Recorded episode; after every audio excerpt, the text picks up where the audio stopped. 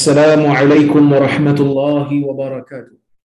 الحمد لله نحمده ونستعينه ونستغفره ونعوذ بالله من شرور أنفسنا ومن سيئات أعمالنا. من يهده الله فلا مضل له ومن يضلل فلا هادي له. أشهد أن لا إله إلا الله وحده لا شريك له وأشهد أن محمدا عبده ورسوله. اللهم صل وسلم على محمد وعلى آله وصحبه أجمعين يا أيها الذين آمنوا اتقوا الله حق تقاته ولا تموتن إلا وأنتم مسلمون يا أيها الناس اتقوا ربكم الذي خلقكم من نفس واحدة وخلق منها زوجها وبث منهما رجالا كثيرا ونساء واتقوا الله الذي تساءلون به والأرحام إن الله كان عليكم رقيبا. يا أيها الذين آمنوا اتقوا الله وقولوا قولا سديدا. يصلح لكم أعمالكم ويغفر لكم ذنوبكم. ومن يطع الله ورسوله فقد فاز فوزا عظيما. فإن أصدق الحديث كتاب الله وخير الهدي هدي محمد وشر الأمور محدثتها. وكل محدثة بدعة وكل بدعة ضلالة. أما بعد Muslimin dan muslimat yang dirahmati oleh Allah Subhanahu wa taala sekalian. Alhamdulillah pada hari ini kita dapat bersama-sama berhimpun dalam kuliah Riyadhus Salihin karya Al-Imam An-Nawawi rahimahullah untuk kita mengambil manfaat, mengambil faedah daripada membaca hadis-hadis Nabi sallallahu alaihi wasallam. Dan kita berada ha, pada bab yang baru saja kita masuk pada dua minggu yang lepas bab yang ke-57 babul qana'ah wal afaf wal iqtisad fil ma'isha. Bab pada membicarakan berkaitan dengan qana'ah merasa cukup. Wal afaf menjaga marwah wal iqtisad fil ma'isha. Dan juga berseimbang di dalam kehidupan. Hadirin mukminin yang dirahmati oleh Allah Subhanahu wa taala sekalian insya-Allah pada malam ini kita nak mula dengan hadis nombor 4 dalam bab ni dan hadis nombor 525 kalau kita nak kira daripada keseluruhan kitab ni hadis nombor 525 ya kata al-Imam An-Nawawi rahimahullah wa an Abi Burdah an Abi Musa al-Ash'ari radhiyallahu anhu qala kharajna ma'a Rasulillah sallallahu alaihi wasallam في غزاة ونحن ستة نفر. بيننا بعير نعتقبه فنقبت أقدامنا ونقبت قدمي. وسقطت أظفاري فكنا نلف على أرجلنا الخرق فسميت غزوة ذات الرقاع. لما كنا نعصب على أرجلنا من الخرق. قال أبو بردة فحدث أبو موسى بهذا الحديث ثم كره ذلك وقال ما كنت أسنع بأن أذكره. قال كأنه كره أن يكون شيئا من عمله أفشاه. متفق عليه. حديث رواية الإمام البخاري Muslim. Daripada sahabat yang sama iaitulah Abu Musa al-Ash'ari. Oleh kerana itulah oleh kerana Imam Bukhari riwayat daripada Abu Musa al-Ash'ari Imam Muslim juga meriwayatkan daripada Abu Musa al-Ash'ari.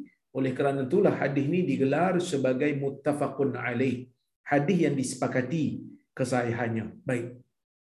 Maksud hadis ni ialah daripada Abu Burdah daripada Abu Musa al-Ash'ari radhiyallahu anhu katanya kharajna ma'a Rasulillah sallallahu alaihi wasallam. Kami keluar bersama dengan Rasulullah sallallahu alaihi wasallam. Ya, Abu Musa kata, Abu Musa ni seorang sahabat Nabi sallallahu alaihi wasallam yang berasal daripada Yaman. Berasal daripada kabilah Al-Asy'ari yang Nabi sallallahu alaihi wasallam pernah memuji mereka dalam sebuah hadis yang mana orang-orang Al-Asy'ari ni apabila ha, mereka kekurangan makanan ya, apabila mereka kekurangan makanan mereka himpunkan makanan masing-masing Ha, mereka himpun makanan yang ada pada mereka yang sedikit tu dan mereka makan sama-sama. Ya, mereka makan sama-sama supaya makanan yang sedikit tu dapat dikongsi oleh ramai dan keberkatan akan datang. Ha, ada sebuah hadis Nabi sallallahu alaihi wasallam ditanya oleh sahabat Nabi sallallahu alaihi wasallam ditanya oleh sahabat yang mana mereka ni tak cukup makanan. Maka Nabi sallallahu alaihi wasallam menganjurkan kepada para sahabat ni supaya mereka berhimpun atas satu makanan. Ya, supaya mereka ni berhimpun atas satu makanan, makan sama-sama. Bila makan sama-sama tu, makan ramai-ramai itu keberkatan akan datang. Nah, keberkatan akan datang oleh kerana itulah ha, mereka akan rasa kenyang bersama. Dalam hadis-hadis yang lepas kita telah pun bicarakan bagaimana Nabi sallallahu alaihi wasallam menganjurkan agar orang yang menjemput Nabi sallallahu alaihi wasallam makan iaitu Jabir dan juga Abu Talha untuk makan bersama-sama. Jangan buka bekas makanan sehingga Nabi sampai. Makan sama-sama dan akhirnya makanan itu berkat dan cukup untuk seramai-ramai manusia yang berada pada waktu itu. Jadi Nabi memuji mereka dengan berkata, rahimallahu al-asy'ariyyin. Moga Allah Subhanahu wa taala merahmati golongan asy'ariyun. Ya, mereka daripadaku, hum minni wa ana minhum. Mereka daripadaku dan aku daripada mereka. Maksudnya, perbuatan yang mereka lakukan ini adalah perbuatan yang diajar oleh aku. Aku suka perbuatan yang mereka lakukan ini. Itu ya golongan Asy'ari. Dia Abu Musa ni berasal daripada golongan itulah, berasal daripada kabilah tu. Ya. Nama sebenarnya Abdullah bin Qais. Dan Abu Musa ni tuan-tuan, ya, ni bagi siapa yang baru follow kuliah saya ni, mungkin yang dah dengar kuliah saya ni dia tahu dah. Tapi saja saya nak perkenalkan, nak peringatkan kepada tuan-tuan. Abu Musa ni dia ni suara dia sedap. Nah, suara dia lunak sehingga Nabi sallallahu alaihi wasallam pernah memuji dia dengan satu perkataan laqad utida laqad utita mizmaran min mazamiri ali daud sesungguhnya kamu telah diberikan dengan satu seruling daripada seruling seruling keluarga Daud. Maksudnya suara dia tu lunak, suara sedap. Bila baca Quran tu sedap, elok. Ha. Nabi suka dengar dia baca Quran. Ya? Jadi kalau kita pun ada kecenderungan mendengar kari-kari yang tertentu bila membaca ayat Al-Quran tidaklah menjadi satu kesalahan. Kerana Al-Quran ni memang ada orang yang baca sedap. Orang lain baca dia tak berapa nak feel sangat. Bila orang yang baca sedap macam imam-imam Masjidil Haram, macam Syekh As-Sudais kan, Syekh Shuraim, Syekh uh, Mahir Al-Mu'aiqli, kemudian Syekh uh, uh, Ad-Dawsari, semua ini bacaan-bacaan mereka dahsyat. Lah. Bacaan-bacaan mereka sedap. Jadi bila dia orang baca tu kita rasa macam feel je dengar kan. Itu benda yang biasa. Ha, kerana Nabi SAW juga suka dengar bacaan daripada Abu Musa al-Ash'ad. Dia kata apa? Dia kata kharajna ma'a Rasulullah sallallahu alaihi wasallam fi ghazatin. Ya. Kami bersama, kami keluar bersama dengan Rasulullah sallallahu alaihi wasallam fi ghazatin. Ghazatin maksudnya kalau tuan-tuan tengok dalam kitab An-Nihayah karya Ibn al-Athir dia kata Ghazatin adalah kata nama bagi ghazwah, peperangan. Dan dalam peperangan wa nahnu sittatu nafar. Pada waktu tu kami ada enam orang. Masa kami keluar tu kami ada enam orang. Bukan keseluruhan sahabat ada enam orang. Dah. Sahabat yang pergi perang dengan Nabi SAW ni ramai. Tapi yang bersama dengan Abu Musa pada ketika itu ada enam orang. Perang ni perang apa? Dalam riwayat ni tak disebut perang apa. Itulah kepentingan untuk kita menghimpunkan riwayat-riwayat hadis. Dalam riwayat ni tak sebut. Adakah bermakna dalam keseluruhan riwayat tak sebut? Kita belum tahu. Jadi kita nak tahu macam mana? Kita cari hadis yang sama ataupun hadis daripada sahabat lain cuma mereka menceritakan perkara yang sama ataupun peristiwa yang sama ya, maka kita tengok lafaz mereka.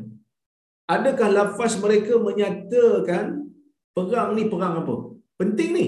Sebab nak tahu peristiwa-peristiwa apa sebab bila kita dah tahu perang ni perang apa mudah untuk kita buat keputusan apabila berlakunya percanggahan hukum. Bila ada satu hukum yang bercanggah dengan hukum lain, tak boleh nak diselesaikan dengan cara mengharmonikan, maka kita terpaksa guna cara untuk eh, kita terpaksa guna cara untuk uh, uh, memilih salah satu daripada yang lain.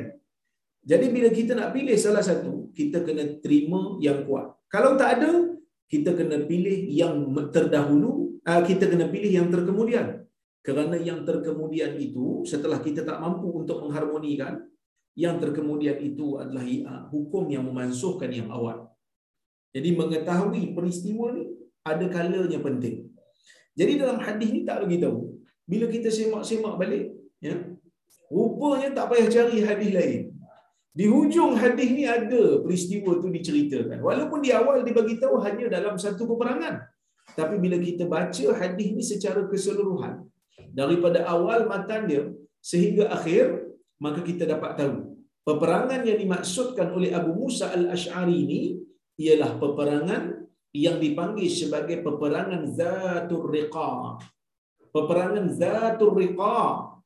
Apa itu peperangan Zatul Riqa? Peperangan Zatul Riqa ialah peperangan di antara Nabi sallallahu alaihi wasallam dengan kabilah daripada Ghatafan. Kabilah Ghatafan ini ialah kabilah yang menduduki kawasan timur semenanjung Arab di kawasan Najd. Yang mana mereka ini telah berhimpun berpakat-pakat untuk memerangi Nabi sallallahu alaihi wasallam. Mereka telah bersedia untuk memerangi Nabi sallallahu alaihi wasallam. Apabila mereka dapat tahu Nabi sallallahu alaihi wasallam ni makin lama makin kuat. Apabila mereka dapat tahu Nabi sallallahu alaihi wasallam ni makin lama makin mengukuh kedudukannya. Sebab dalam peperangan Badar Nabi menang. Ya dalam peperangan-peperangan yang lain pun Nabi menang. Dalam gerila-gerila yang Nabi hantar, untuk ambush rombongan-rombongan tentera, ah, rombongan-rombongan perniagaan orang Quraisy pun berjaya untuk merampas harta-harta orang Quraisy, mengganggu jalan-jalan perniagaan orang-orang Quraisy. Maka per, per, perkara ini telah menjadi satu kebimbangan di kalangan puak-puak Ghatafan yang berada di semenanjung Arab. Mereka bimbang dengan kemarahan Nabi Muhammad sallallahu alaihi wasallam dan sahabatnya dalam berdakwah mengajak manusia kembali kepada agama Islam. Jadi apa yang mereka lakukan? Mereka berpakat, berhimpun, sediakan senjata nak lawan Nabi Muhammad sallallahu alaihi wasallam. Jadi berita ini diketahui oleh Nabi sallallahu alaihi wasallam. Nabi tahu cerita depa nak kita panggil apa? Depa nak memerangi Nabi ini, akhirnya Nabi keluar dengan dikatakan 4000 daripada sahabat Nabi sallallahu alaihi wasallam keluar pergi ke perkampungan Ghatafan tetapi pada waktu itu waktu di mana Nabi dan para sahabat Nabi sallallahu alaihi wasallam dan para sahabat berada dalam keadaan sukar. Kenapa sukar? Kerana pada waktu itu tidak ada kelengkapan perang yang cukup untuk umat Islam. Kenderaan pun tak cukup. Kan? Satu kenderaan dikongsi oleh ramai. Dan udahlah kongsi ramai. Perjalanan nak pergi ke perkampungan Ghatafan ni pun satu perjalanan yang sukar. Kerana terpaksa meredah batu-batu yang tajam.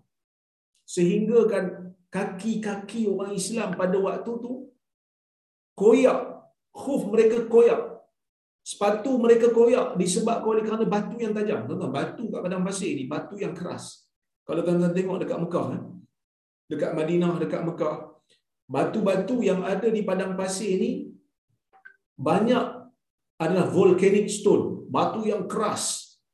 Kemudian dia tajam sebab panas dan dia terhakis dan dia mungkin pecah. So sebab tu dia tajam.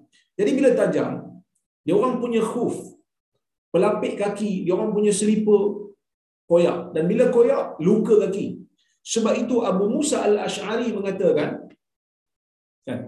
Sebab itu Abu Musa al-Ash'ari mengatakan bahawasanya mereka terpaksa untuk membalut kaki mereka disebabkan oleh kerana uh, luka tadi.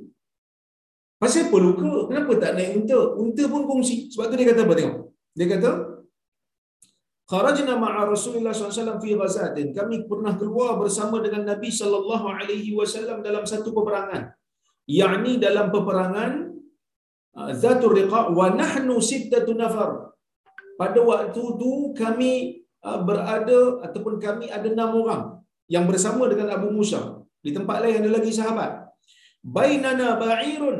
Yang mana enam orang yang Abu Musa cerita ni di kalangan kami di antara kami ada satu ekor unta. Na'taqibuhu. Na'taqibuhu bermakna kami bergilir-gilir naik unta. Dia naik dulu kami berjalan. Kemudian yang dia turun naik lagi seorang yang lain berjalan. Kemudian dia pula turun yang lain berjalan begitulah keadaannya. Sebab itu kaki mereka luka. Sebab itu sepatu mereka koyak huh mereka koyak. Disebabkan mereka terpaksa berjalan kaki. Ketika mana sahabat lain naik ke atas unta tersebut ya fanaqibat aqdamuna. Maka luka kaki kami.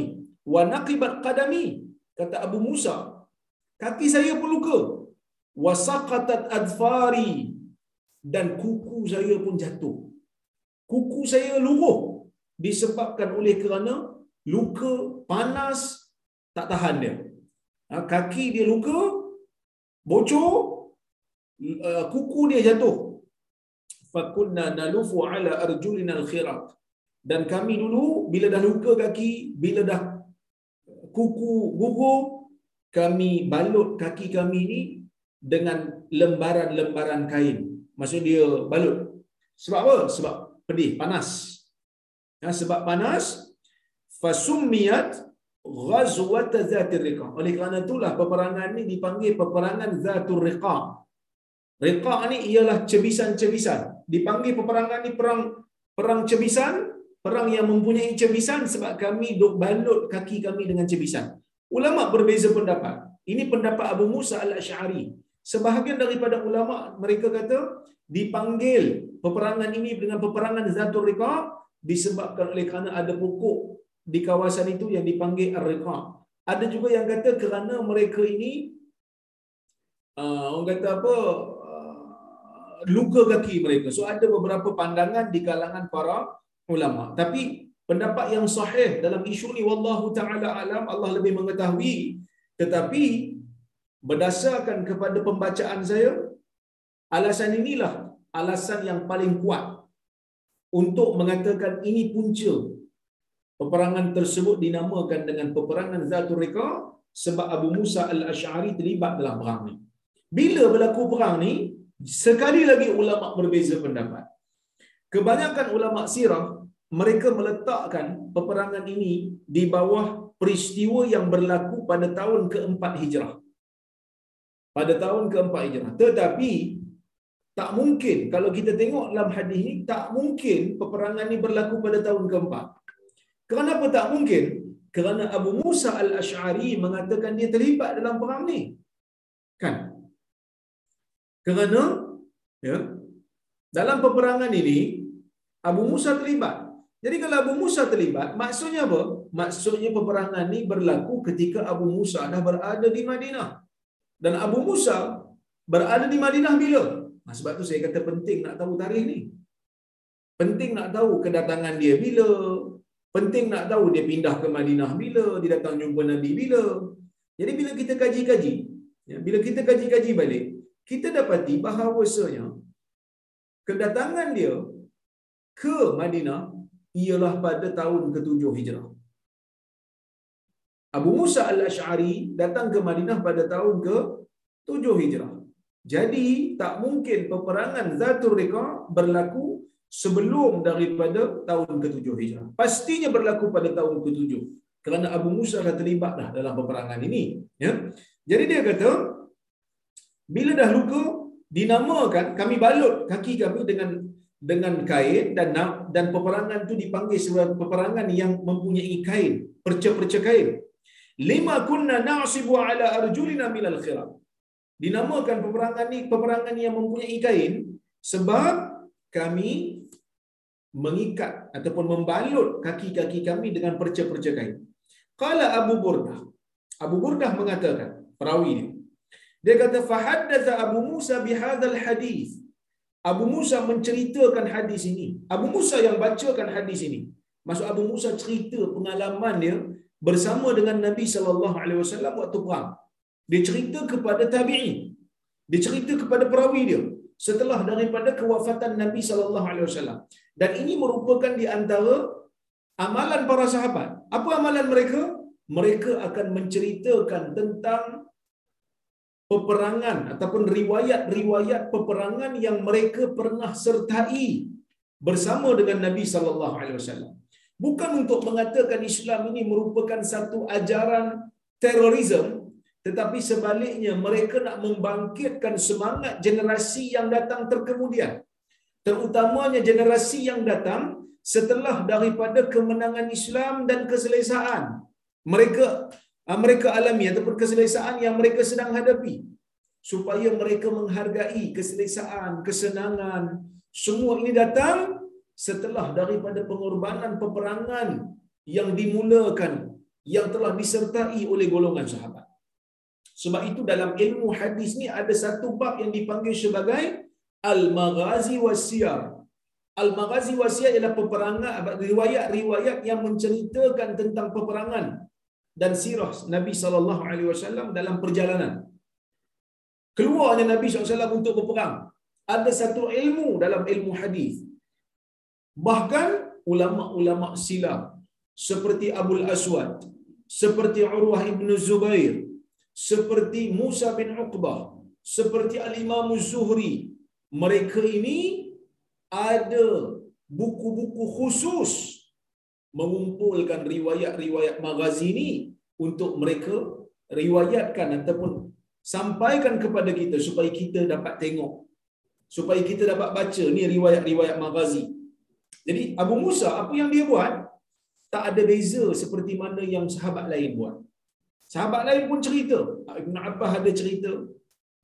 Ya, Aisyah ada cerita. Ali ada cerita. Tapi Abu Musa, bila lepas dia cerita hadis ni, dia kata apa? Summa kari hadani. Kemudian Abu Musa dia tak suka pula cerita. Mula dia cerita, lepas tu dia tak suka. Wa qala lalu dia berkata, "Ma kuntu asna bi an azkurahu." Dia kata, "Ma kuntu asna bi an azkurahu." Dia kata, aku tak nak buat lagi dah. Aku tak nak sebut lagi dah. Ka'annahu kariha ayyakuna syai'an min amalihi afsha. Kerana seolah-olah dia tak suka perkara yang dia cerita itu menjadi sesuatu perkara yang termasuk dalam amalan yang dia sebar-sebarkan. Maksudnya dia takut berlakunya riak dalam penceritaan itu. Subhanallah tuan-tuan. Ini sahabat Nabi sallallahu alaihi wasallam bercerita tentang pengalaman sendiri pun dia takut. Takut-takut terjadi riak. Ha, takut-takut terjadi riak. Inilah sahabat Nabi sallallahu alaihi wasallam. Okey, apa faedah yang boleh kita ambil daripada hadis ni? Yang pertama, afad al-hadis bayana ma kana alaihi sahabatu min at-taqashshufi wa khushunatil 'aish wa sabrihim ala dhalika ma'ar ridha. Hadis nak bagi tahu kat kita, Ya, keterangan yang menjelaskan keadaan sahabat Nabi sallallahu alaihi wasallam yang berada dalam keadaan yang susah yang berada dalam keadaan kesempitan hidup tetapi mereka tetap bersabar bahkan mereka redha terhadap apa yang telah berlaku. Ya apa yang telah berlaku kepada mereka dalam perjuangan dakwah jadi kita tuan-tuan apabila kita memilih untuk menjadi manusia yang berada dalam ruang lingkup dakwah maka kita terpaksa untuk menghadapi cabaran untuk menghadapi segala mehnah dan tribulasi yang Allah Subhanahu wa taala akan hadapkan kita dengan. Kadang-kadang dalam dakwah ni kita rasa dakwah ni macam mudah. Dari sudut teori mudah. Nak ajak orang ikut seperti mana yang Nabi sallallahu alaihi wasallam buat. Simple. Mudah. Takkan orang tak sayang kat Nabi pun. Kan? Tapi bila kita pergi ke lapangan, kita akan jumpa pelbagai cara. Kerana manusia ni tahap dia tak sama. Kadang-kadang bukan sebab dia jahat pun. tapi sebab dia mungkin salah faham terhadap apa yang kita nak sampaikan. Kan? Waktu saya bercakap tentang isu zikir Allah Allah umpama.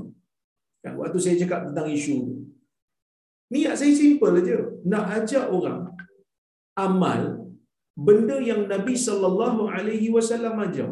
Zikir yang Nabi sallallahu alaihi wasallam ajar. Simple saja. Tapi bila pergi ke lapangan dia dah jadi lain. Mereka dah anggap saya tak bagi sebut nama Allah semata-mata. Saya pun pelik. Macam mana nak sebut nama Allah tak boleh? Saya belajar hadis. Baca hadis. Bila baca hadis mesti sebut sallallahu alaihi wasallam. Takkanlah tak boleh sebut Allah. Cuma yang saya maksudkan ialah jangan ya, jangan hanya berpada dengan menyebut Allah, Allah, Allah sebagai zikir kerana itu bukanlah zikir yang ditunjukkan oleh Nabi sallallahu alaihi wasallam. Kerana zikir yang ditunjuk oleh Nabi ini ayat dia sempurna, pujian tu lengkap. Allahu akbar. Allah Maha Besar. Subhanallah, Maha Suci Allah. Alhamdulillah, segala puji bagi Allah. La ilaha illallah. Tiada Tuhan yang disembah melainkan Allah. So ayat zikir Nabi sallallahu alaihi wasallam ayat yang sempurna. Kan? Kadang-kadang kita pelik dengan manusia. Benda yang uh, kasidah. Kita bukan menghalang kasidah. Kasidah tak salah tuan-tuan. Kasidah dibenarkan kalau ayat ataupun uh, lirik dalam kasidah itu baik. Kasidah dibenarkan. Kita memang tengok fenomena kasidah ni dahsyat. Manusia bila masuk bulan Rabiul Awal dok kasidah. Panjang kasidah dok puji Nabi sallallahu alaihi wasallam. Salah ke? Tak salah puji Nabi. Tapi kenapa puji Nabi panjang? Walaupun kasidah itu merupakan rekaan manusia, kita sanggup baca panjang-panjang. Tapi bila bab zikir kepada Allah Subhanahu wa taala kan? Bila bab zikir kepada Allah Subhanahu wa taala tiba-tiba kita uh, pendek. Nabi ajar zikir yang sempurna, kita pergi pendek kan. Kita kena tanya, kenapa? Kenapa kita tak mau zikir dengan ayat yang lengkap? Ha, ini yang kita kena tanya diri kita. Bab yang Nabi tak tunjuk, tak salah pun, saya tak kata salah. Boleh kasidah puji Nabi SAW. Panjang kasidah kita. Tapi, bila apa yang Nabi sallallahu alaihi wasallam tunjuk dengan ayat yang sempurna kita pergi pendek kan. Bahkan tuan-tuan, kan? Kita tengok bila sebahagian daripada uh, tarikat-tarikat ada yang kata zikir dengan hu dan ah. Ada tulis buku pun hu, ah, hu, ah. Hu ni maksud daripada perkataan huwa, dia. Cuba tuan-tuan ubah dalam bahasa Melayu dia, dia, dia, dia, dia, dia, dia. Adakah itu zikir yang diajar oleh Nabi sallallahu alaihi wasallam? Jawapannya tidak. Kalau ah, ah, ah, tentang kita pun confuse. Itu zikir ke ataupun apa tu? Kan? Tapi ada sebahagian daripada manusia yang yang yang yang membelanya. Kita cuba untuk ajar manusia untuk kembali kepada sunnah Nabi sallallahu alaihi wasallam tapi kita dianggap sebagai orang yang ah, sesat. Kita dianggap sebagai orang yang tak guna. Tapi itulah dakwah. Ya. Bila kita rasa susah hati, bila kita rasa stres, bila kita rasa beban dalam membawa dakwah ini kepada masyarakat, kita bacalah hadis-hadis seperti ini. Selain daripada baca Quran, tengok bagaimana perjuangan Nabi Muhammad sallallahu alaihi wasallam yang Allah Taala ceritakan dalam Quran, Tengok macam mana perjuangan Nabi-Nabi terdahulu yang Allah Ta'ala ceritakan dalam Quran. Kita juga perlu membaca hadis-hadis Nabi Sallallahu Alaihi Wasallam. Tengok macam mana perjuangan Nabi. Tengok macam mana perjuangan sahabat. Yang begitu dahsyat cabaran yang mereka alami. Sehingga mereka berjaya membawa agama ini kepada kita. Yang mana jauh kita daripada Arab Saudi itu. Tapi akhirnya agama ini berjaya sampai kepada kita dan alhamdulillah kita menjadi orang mukmin. Cabaran di dalam dakwah adalah satu tradisi, satu sunnatullah, satu ketetapan dan ketentuan Allah. Jadi siapa yang berada di atas jalan dakwah pastinya akan di, dihentak. Pastinya akan dimaki. Ini perkara biasa yang kita jangan patah semangat. Jangan sekali-kali patah semangat, jangan sekali-kali putus asa. Kerana apa? Kerana ini ruang untuk kita membina ataupun kita kata mengutip ah, pahala sebanyak-banyak. Hadirin mukminin yang dirahmati oleh Allah Subhanahu wa taala sekalian. Kalau kita tengok amalan kita mungkin tak banyak. Tuan-tuan lebih banyak kot mungkin daripada saya kan. Tapi mungkin dengan orang mengata kita, orang fitnah kita, itu adalah medan untuk Allah Subhanahu wa taala tambah pahala kita ataupun cuci dosa-dosa kecil kita yang kita buat. Dosa-dosa besar tak boleh diampun melainkan dengan taubat. Tapi ini ruang untuk kita berfikiran positif. Kan? Kadang-kadang orang tanya juga, kamu tak rasa stres ke orang kutuk kamu? Tuan-tuan, kita fikir sebaliknya. Bila orang kutuk kita, bila orang maki kita, bila orang fitnah kita, kita sedang mengutip pahala daripada amalan yang tak perlu kita buat pun. Sebab itu saya teringat ada satu kata-kata Al-Hasan al-Basri ataupun Ayub As-Sakhtiyan. Ah, tabi'i. Dia kata, ah, Ayub As-Sakhtiyan ni tak silap saya. Dia kata, kalaulah mengumpat itu halal, pastinya aku mengumpat ibu dan ayahku. Eh, kenapa dia nak mengumpat ibu dan ayah dia? Kerana kalau tak berdosa lah. Tapi sekarang ni mengumpat tu berdosa. Eh, tak bolehlah buat. Tapi dia kata kalau tak tak berdosa, saya mengumpat dah. Sebab mengumpat ni menyebabkan Allah Azza wa Jalla akan menambah pahala orang yang kita umpat. Dia sayang dengan mak ayah dia, dia tambah pahala mak ayah dia. Tapi oleh kerana mengumpat ni berdosa, dia tak buat lah. Cuma kita kena fikir yang positif. Kan? Saya ada seorang sahabat di Poleh. Dia ni jenis, saya tak mau cerita lah nama dia kan. Siapa, saya tak mau cerita siapa dia. Cuma dia ni jenis uh, cepat panas. Dia cepat panas, ya, dia cepat uh, orang kata apa tempo lah. Dia tak boleh dengar ni orang duk cerita pasal dia. Kan, dia akan cuba untuk berkonfrontasi dengan orang. Jadi dia banyak lah bergaduh dengan orang kan? Tak boleh ni. Jadi saya pernah nasihat dia. Saya kata kalau orang duk kata dia, saya tanya dia kata pasal apa you pergi mengamuk? Dia kata dia kata saya macam-macam dalam grup WhatsApp. Saya tak ada dalam grup WhatsApp tu dia kata kat saya macam-macam. Saya kata bro saya ni ramai orang duk kata dalam grup WhatsApp orang duk kata dekat grup Facebook orang duk kata terbuka pun ada. Kan? Tapi saya boleh tahan bukan kerana saya ni siapa kuat tak.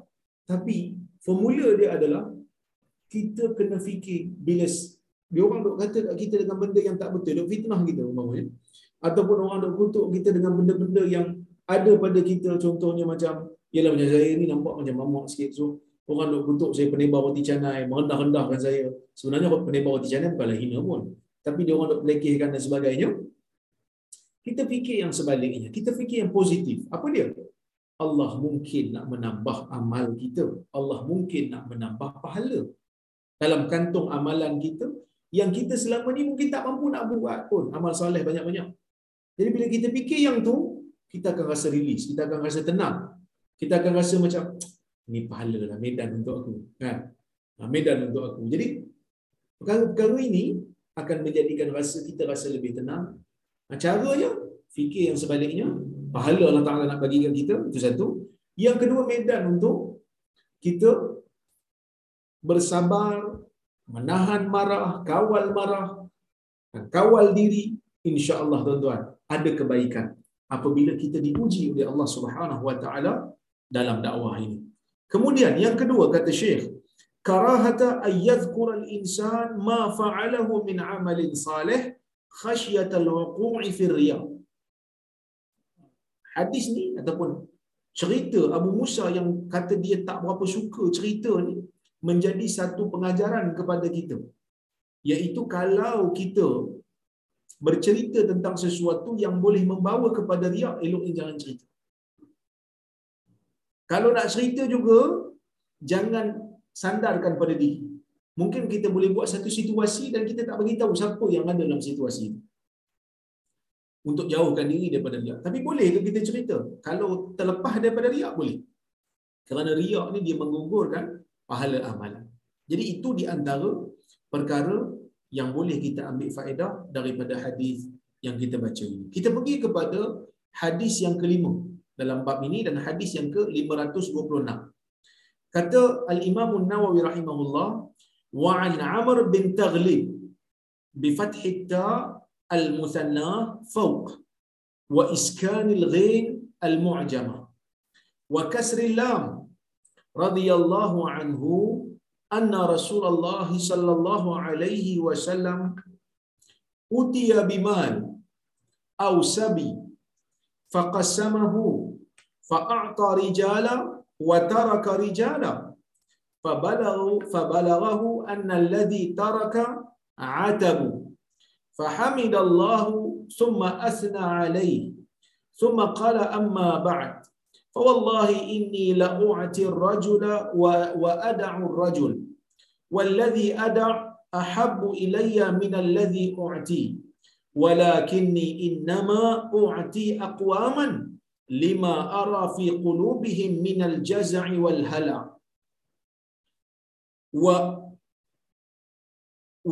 وأكلوا أقواما إلى ما جعل الله في قلوبهم من الغنى والخير منهم. عمرو ابن تغلب. قال عمرو بن تغلب فوالله ما أحب أن لي بكلمة رسول الله صلى الله عليه وسلم Humrun na'am rawahul Bukhari. Hadis ini hadis riwayat Bukhari. Maksudnya daripada Amru bin Taghlib. Amru bin Taghlib Imam Nawawi ajar kita cara baca Taghlib. Dia kata apa? Bi fathi ta al musannah fawq. Dengan kita membaris ataskan ta yang ber, yang bertitik dua di atas. Ta kan titik dua di atas. Sebab titik dua ni ada yang di bawah. Titik dua di bawah ya. Dia kata jangan baca ya sebab zaman dulu tulis tangan. Jadi bila tulis tangan kadang-kadang tak apa jelas titik tu. Ha? kertas pun tak sebersih pada hari ni. So tak apa nampak kadang titik tu. Dia ajar kita cara baca. Amru bin Taghlib. Cara bacanya, ta dengan ta. Bari ataskan ta, dua titik di atas. Wa iskanil ghain. Dan mematikan ghain al-mu'jamah. Ghain yang ada titik. Sebab ada huruf yang sama dengan ghain. Tapi tak ada titik, itu ain. Jadi dia baca al-mu'jamah yang ada titik. Kalau tak ada titik, dia baca al-muhmalah.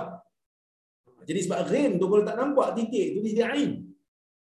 Titik atas ghain tu kalau tak ada jadi ain. Sebab tu dia kata al-ghain al-mu'jamah. Ghain yang bertitik. Ha. Wa kasril lam dan membaris bawahkan lam. Jadi taghlib radhiyallahu anhu anna Rasulullah sallallahu alaihi wasallam sesungguhnya Rasulullah sallallahu alaihi wasallam utiya bimalin aw sabyin Nabi pernah didatangi dengan harta ataupun tawanan perang. Nabi sallallahu alaihi wasallam pada satu ketika pernah diberi kepada Nabi sallallahu alaihi wasallam ni harta rampasan perang ataupun tawanan perang. Yang mana tawanan perang ni bahagian Nabi sallallahu alaihi wasallam Nabi boleh sedekahkan pada siapa saja yang Nabi suka. Bahagian Nabi tu sebab Nabi pun sebahagian daripada tentera kan? Ada. Bahagian untuk dia daripada harta tu sama ada harta tu berbentuk harta betul ataupun hamba. Sebab hamba pada zaman tu tawanan perang adalah harta. Boleh dibedak-bedakkan. Jadi perawi dia tak ingat tapi dia amanah. Dia kata mungkin harta mungkin hamba. Tapi salah satu cuma aku tak pasti yang salah satu di antara dua. Tapi yang pastinya salah satu daripada dua ni. Dia kata faqassamahu. Lalu nabi sallallahu alaihi wasallam pun membeda-bedakan pembahagian itu. Membeda-bedakan harta yang sampai kat dia tu. Fa'ata rijala wa taraka rijal. Aw taraka rijala. Lalu nabi sallallahu alaihi wasallam waktu membedakan tu waktu memberi tu nabi beri sebahagian golongan. Nabi beri sebahagian lelaki. Wa taraka rijala lalu nabi wasallam meninggalkan sebahagian yang lain maksud tak bagi kepada sebahagian yang lain so waktu bagi tu Sebahagian lelaki Nabi bagi dengan harta pemberian tu. Sebahagiannya Nabi tak bagi. Okey. Yang Nabi tak bagi ni, fabalaghahu. Yang Nabi tak bagi ni, uh, sampai berita kepada Nabi wasallam yang mereka ni tak puas hati. Adabu. Apa itu adabu? Maksudnya Nabi ni macam adalah kenapa Nabi tak bagi kami. Nak cerita tuan-tuan, harta ni kok mana pun akan ada orang bercakap. Kok mana pun akan ada orang bercakap. Bila ada sebahagian dapat, sebahagian tak dapat, mesti ada orang bercakap. Itu tabiat manusia. Yang kita tak boleh nak buat apa-apa. Tang Nabi bagi pun, ada juga yang bercakap. Ya, tang Nabi bagi pun, yang yang bagi itu adalah Nabi. Maksudnya. Ha, yang bagi itu adalah Nabi pun tetap ada yang ber, bercakap juga. Ya, yang tak yang tak puas hati. Lalu apa yang mereka tak puas hati itu, apa yang mereka sebut itu, berita tersebut telah sampai kepada Nabi sallallahu alaihi wasallam. Nabi dengarlah ada orang tak apa setuju, ada orang macam mempersoalkan. Lalu Nabi buat apa? Fahamidallah. Nabi mulakan ucapan dengan memuji Allah. Nabi nak nak mengajar ni. Tengok Nabi punya style. Nabi tak bawa. Tapi Nabi terangkan.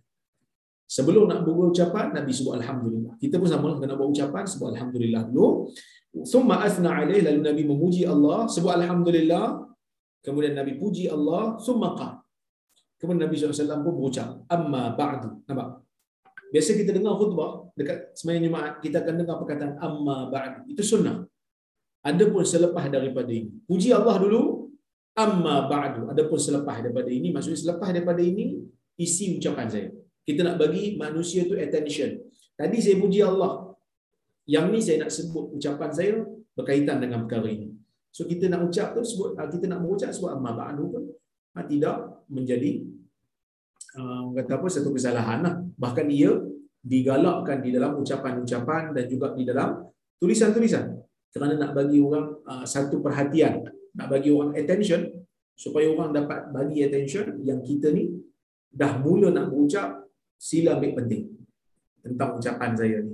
Okey. Amma ba. Fa wallahi inni la u'ti rajul kata Nabi SAW demi Allah sesungguhnya saya kata Nabi la u'ti rajul wa ad'u rajul. Boleh jadi ya, ah, memberikan kepada seseorang lelaki wa ad'u rajul dan meninggalkan seseorang lelaki yang lain. Walladhi ad'u ahabbu ilayya min alladhi u'ti. Sedangkan orang yang saya tak bagi sedangkan orang yang saya tinggalkan ya lebih saya sukai berbanding orang yang saya bagi Nabi Nabi sallallahu alaihi wasallam nak sebut apa ni? Kan?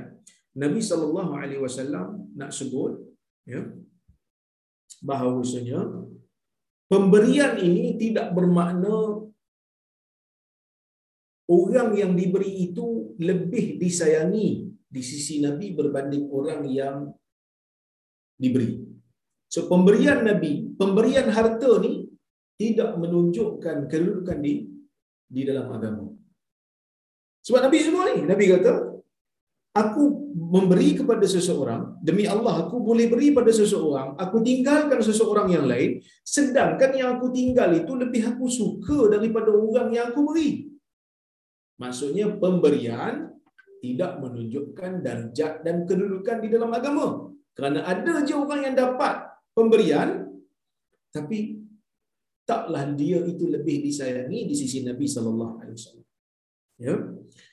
Walakinni innama u'ti aqwaman. Tetapi aku ni kadang-kadang sesungguhnya memberikan beberapa kaum lima ara fi qulubihim minal jazai wal hala aku memberikan uh, setengah kaum pemberian-pemberian ini apabila aku melihat di dalam jiwa mereka itu ada jaza dalam jiwa mereka itu ada kesedihan ada ketakutan wal hala hala ni lebih dahsyat daripada jaza ketakutan, kesedihan yang teramat sangat kalau tak diberikan harta.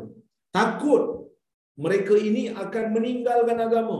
Takut mereka akan terlalu kecewa lalu membenci Nabi sallallahu alaihi wasallam. Pada keadaan itu, Nabi beri mereka dulu walaupun kedudukan mereka tidak lebih tinggi. Wa akilu aqwaman kata Nabi. Dan aku meninggalkan kaum-kaum yang lain. Ila ma aku tinggalkan mereka ila ma ja'alallah kepada apa yang Allah Taala telah tetapkan di dalam jiwa mereka minal ghina dengan kekayaan yang ada di dalam jiwa mereka. Wal khairi minhum dan yang terbaik daripada kalangan mereka ya minal ghina wal khair di apa ni daripada kekayaan hak jiwa dan juga kebaikan-kebaikan yang ada dalam jiwa mereka. Minhum di kalangan mereka yang baik di kalangan mereka yang bagus di kalangan mereka yang mempunyai kekuatan iman dan kekayaan jiwa yang aku tak berikan kepada mereka di antaranya adalah Amru bin Taghlib. Nabi SAW mention Amru bin Taghlib aku tak bagi.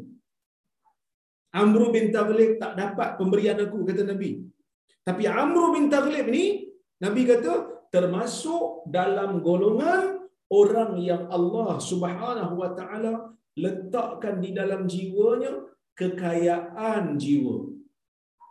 Kebaikan di dalam jiwa. Yang mana kalau aku tak bagi pun, mereka tetap kekal beriman. Itu kata Nabi. Nabi SAW puji sungguh-sungguh Amr bin Taghlib. Depan-depan. Boleh ke puji orang depan-depan ni? Kalau tidak memudaratkan iman dia. Kalau tidak menyebabkan dia jadi dia. Kalau tidak membinasakan dia dan ada manfaat untuk orang lain jadikan dia sebagai contoh ia dibenarkan seperti mana Nabi sallallahu alaihi wasallam pernah memuji uh, Aisyah radhiyallahu anha seperti mana dalam hadis Nabi kata apa fadlu Aisyah ala sairin nisa ka fadli sarid ka fadli sarid ala sair ta'am. Kelebihan Aisyah berbanding perempuan-perempuan lain yang berada dalam dunia ini seperti kelebihan sarid. Kelebihan makanan yang bernama sarid ya berbanding makanan-makanan yang maksud makanan sarid ni ialah makanan orang Arab di zaman dulu yang mengenyangkan. Dia ada daging dia ada kuah dan dia ada roti. Dikatakan roti itu direndam dalam air supaya lembut. Pada zaman tu sarid merupakan makanan yang berkhasiat makanan yang mahal dan makanan yang mengenyangkan lama. Kerana dia ada dia ada daging dalam tu. Hadirin mukminin rahmati Allah sekalian, pujian ni diberikan oleh Nabi sallallahu alaihi wasallam kepada Aisyah dan Nabi tahu pujian ni tidak membinasakan Aisyah.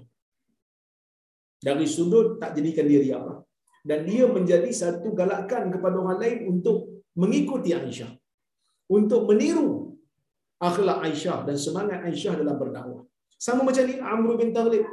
Nabi kata, di antara orang yang ada kekuatan jiwa, ada kebaikan dalam jiwa yang aku tak perlu pun berikan apa-apa pemberian kat dia. Aku boleh tinggalkan dia. Kerana Allah subhanahu wa ta'ala telah menjadikan dalam jiwanya itu ada kebaikan. Amr bin Taghlib lah orang dia. Bila mendengar perkataan ini, bila Amr bin Taghlib mendengar perkataan ini, tuan-tuan, dia kata apa? Qala Amr bin Taghlib. Amr bin Taghlib berkata, "Fa wallahi demi Allah, ma uhibbu anna li bi kalimati Rasulullah SAW humrun na'am, humran na'am." Dia kata, "Demi Allah, aku tak suka untuk digantikan apa pun bagi menggantikan kalimah Rasulullah sallallahu alaihi wasallam ini. Walaupun yang kalau yang menggantikan itu ialah unta merah. Maksudnya kalau diberi pilihan di antara untuk dapat unta merah dan untuk mendengar perkataan Nabi yang ni yang memuji Amr bin Taghlib kata Amr aku lebih suka untuk mendengar perkataan Nabi sallallahu alaihi wasallam ni berbanding aku dapat unta merah. Unta merah ni apa tuan-tuan? Unta merah zaman dulu ni kira macam Ferrari merah lah. Nah, kira macam Ferrari merah yang mahal, yang berguna, yang boleh dijadikan sebagai alat pengangkutan, alat permusafiran, macam-macam. Boleh digunakan dengan unta merah ni. Kan boleh digunakan uh, untuk mendapatkan susu, untuk membiakkan unta-unta yang lain sebagai harta. Jadi unta merah ni bernilai. Hebat unta merah ni. Mahal di zaman tu. Kata Amr bin Taghlib. Kalau aku diberi pilihan, sama ada untuk mendapat modal harta yang boleh menjadikan aku orang kaya, dengan mendengar perkataan Nabi sallallahu alaihi wasallam yang ni aku lebih suka untuk dengar perkataan Nabi ni. Sebab apa? Sebab perkataan Nabi ni merupakan satu perkataan yang melegakan jiwaku. Kerana apa? kerana Nabi sallallahu alaihi wasallam memberikan satu jaminan syok untuk aku yang aku ni adalah orang yang mempunyai kebaikan di dalam jiwa. Hadirin mukminin dan mukminat yang dirahmati oleh Allah Subhanahu wa taala sekalian. Hidup ni kadang-kadang kita ada kebimbangan. Kebimbangan apa tuan-tuan? Kebimbangan takut-takut apa yang kita laksanakan. Apa yang kita lakukan tidak diterima oleh Allah Subhanahu wa taala. Kita bimbang ceramah yang kita adakan, kuliah yang kita adakan, majlis-majlis ilmu yang kita hadiri, kita bimbang dalam diri kita. Takut-takut kita ni tak ikhlas kepada Allah. Takut-takut kita ni mengharapkan habuan manusia lebih daripada apa yang Allah Ta'ala janjikan pada kita. Itu yang kita bimbang. Dalam perjuangan ni, kita kita sering diganggu oleh perasaan-perasaan yang boleh menyebabkan kita berasa riak. Yang menyebabkan kita hilang keikhlasan. Oleh kerana itu dalam banyak hadis Nabi sallallahu alaihi wasallam peringatkan supaya kita ni memperbetulkan niat. Jadikan niat sebenar adalah untuk mengangkat kalimah Allah, kalimah la ilaha illallah. Itulah penyebab yang akan menjadikan amal saleh kita dikira dan dihitung sebagai ibadat. Tuan-tuan, duduk depan kamera ni bukanlah satu benda yang mudah. Bila ceramah kita tersebar, orang mengambil manfaat daripadanya, muka kita terpampang dalam video, syaitan ni tuan-tuan, bijak dia. Syaitan ni bijak. Kenapa saya kata bijak? Kerana syaitan ni hidup dia ribu tahun. Sejak zaman Nabi Adam, dia dah ada pengalaman dah. Dia dah ada pengalaman dah goda manusia. Kadang-kadang dia datang goda kita dalam perkara yang kita tak sedar pun. Ia adalah perkara yang boleh menggugurkan amalan kita. Dalam dakwah, dalam ceramah, dalam kuliah, dia boleh menjadikan kita riak. Dalam kuliah, dia boleh jadikan kita lupa diri. Dalam kuliah, dia boleh jadikan kita orang yang sombong, orang yang takabur. Tanpa kita sedar. Ini benda yang bahaya dan bagi seorang pendakwah, bagi seorang muslim dan mukmin tidak ada yang lebih mengembirakan dia melainkan apabila dia dapat tahu yang iman dalam jiwa dia itu dikira oleh Allah Subhanahu wa taala. Amal saleh yang dia lakukan itu membuahkan hasil kebaikan dalam jiwa. Kita bila buat ibadat, bila zikir di antara hikmah kita buat ibadat adalah supaya kita ni menjadi hamba.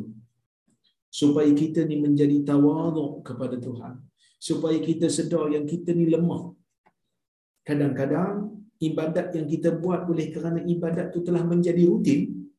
Seperti satu kebiasaan. Kita lupa hikmah ibadat nak jadikan diri kita hamba. Salat kita tak tinggal. Tetapi sombong kita mengalahkan manusia yang lain. Solat kita mungkin banyak tetapi takabur kita melebihi takabur orang lain.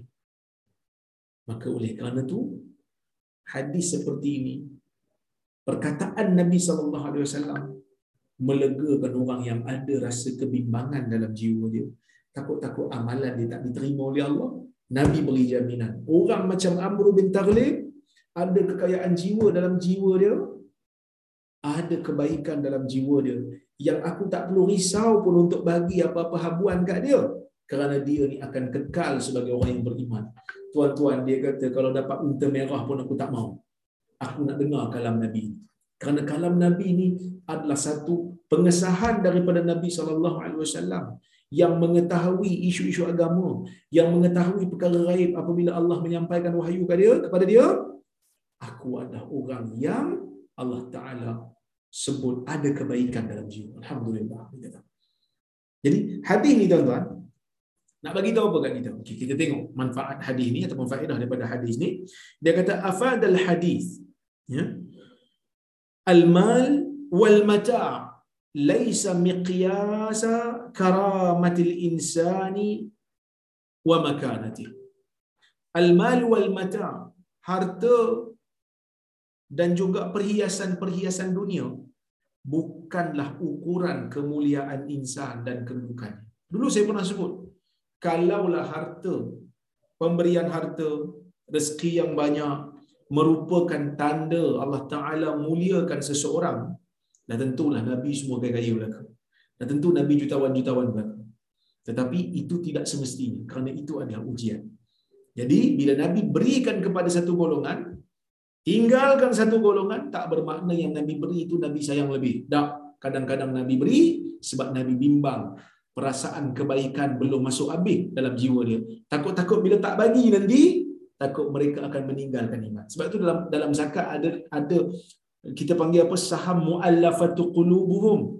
Golongan muallaf yang diberikan pemberian zakat. Yang baru masuk Islam kita beri dia peruntukan zakat supaya dia lebih lunak, dia lebih lunak dan dia lebih lunak kepada Islam supaya jiwanya tak tergoncang keimanan yang baru masuk dalam jiwa dia. Yang kedua, hikmat Rasulullah sallallahu alaihi wasallam fi ta'lifil qulub wa inqadhiha min al-halak. Hadis ini juga nak tunjuk hikmat Rasulullah. Kebijaksanaan Rasulullah sallallahu alaihi wasallam fi ta'lifil qulub. Dalam melunakkan jiwa wa inqadhiha min al-halak dan menyelamatkannya daripada kebinasaan. Yang ke ha, kita tengok dalam hadis ni bijaksanalah Nabi. Dia bagi orang tu supaya orang tu rasa seronok dan kekal dalam Islam. Eh salah ke Ustaz? Tak salah. Memang manusia terikat dengan harta pun. Halal dia beri.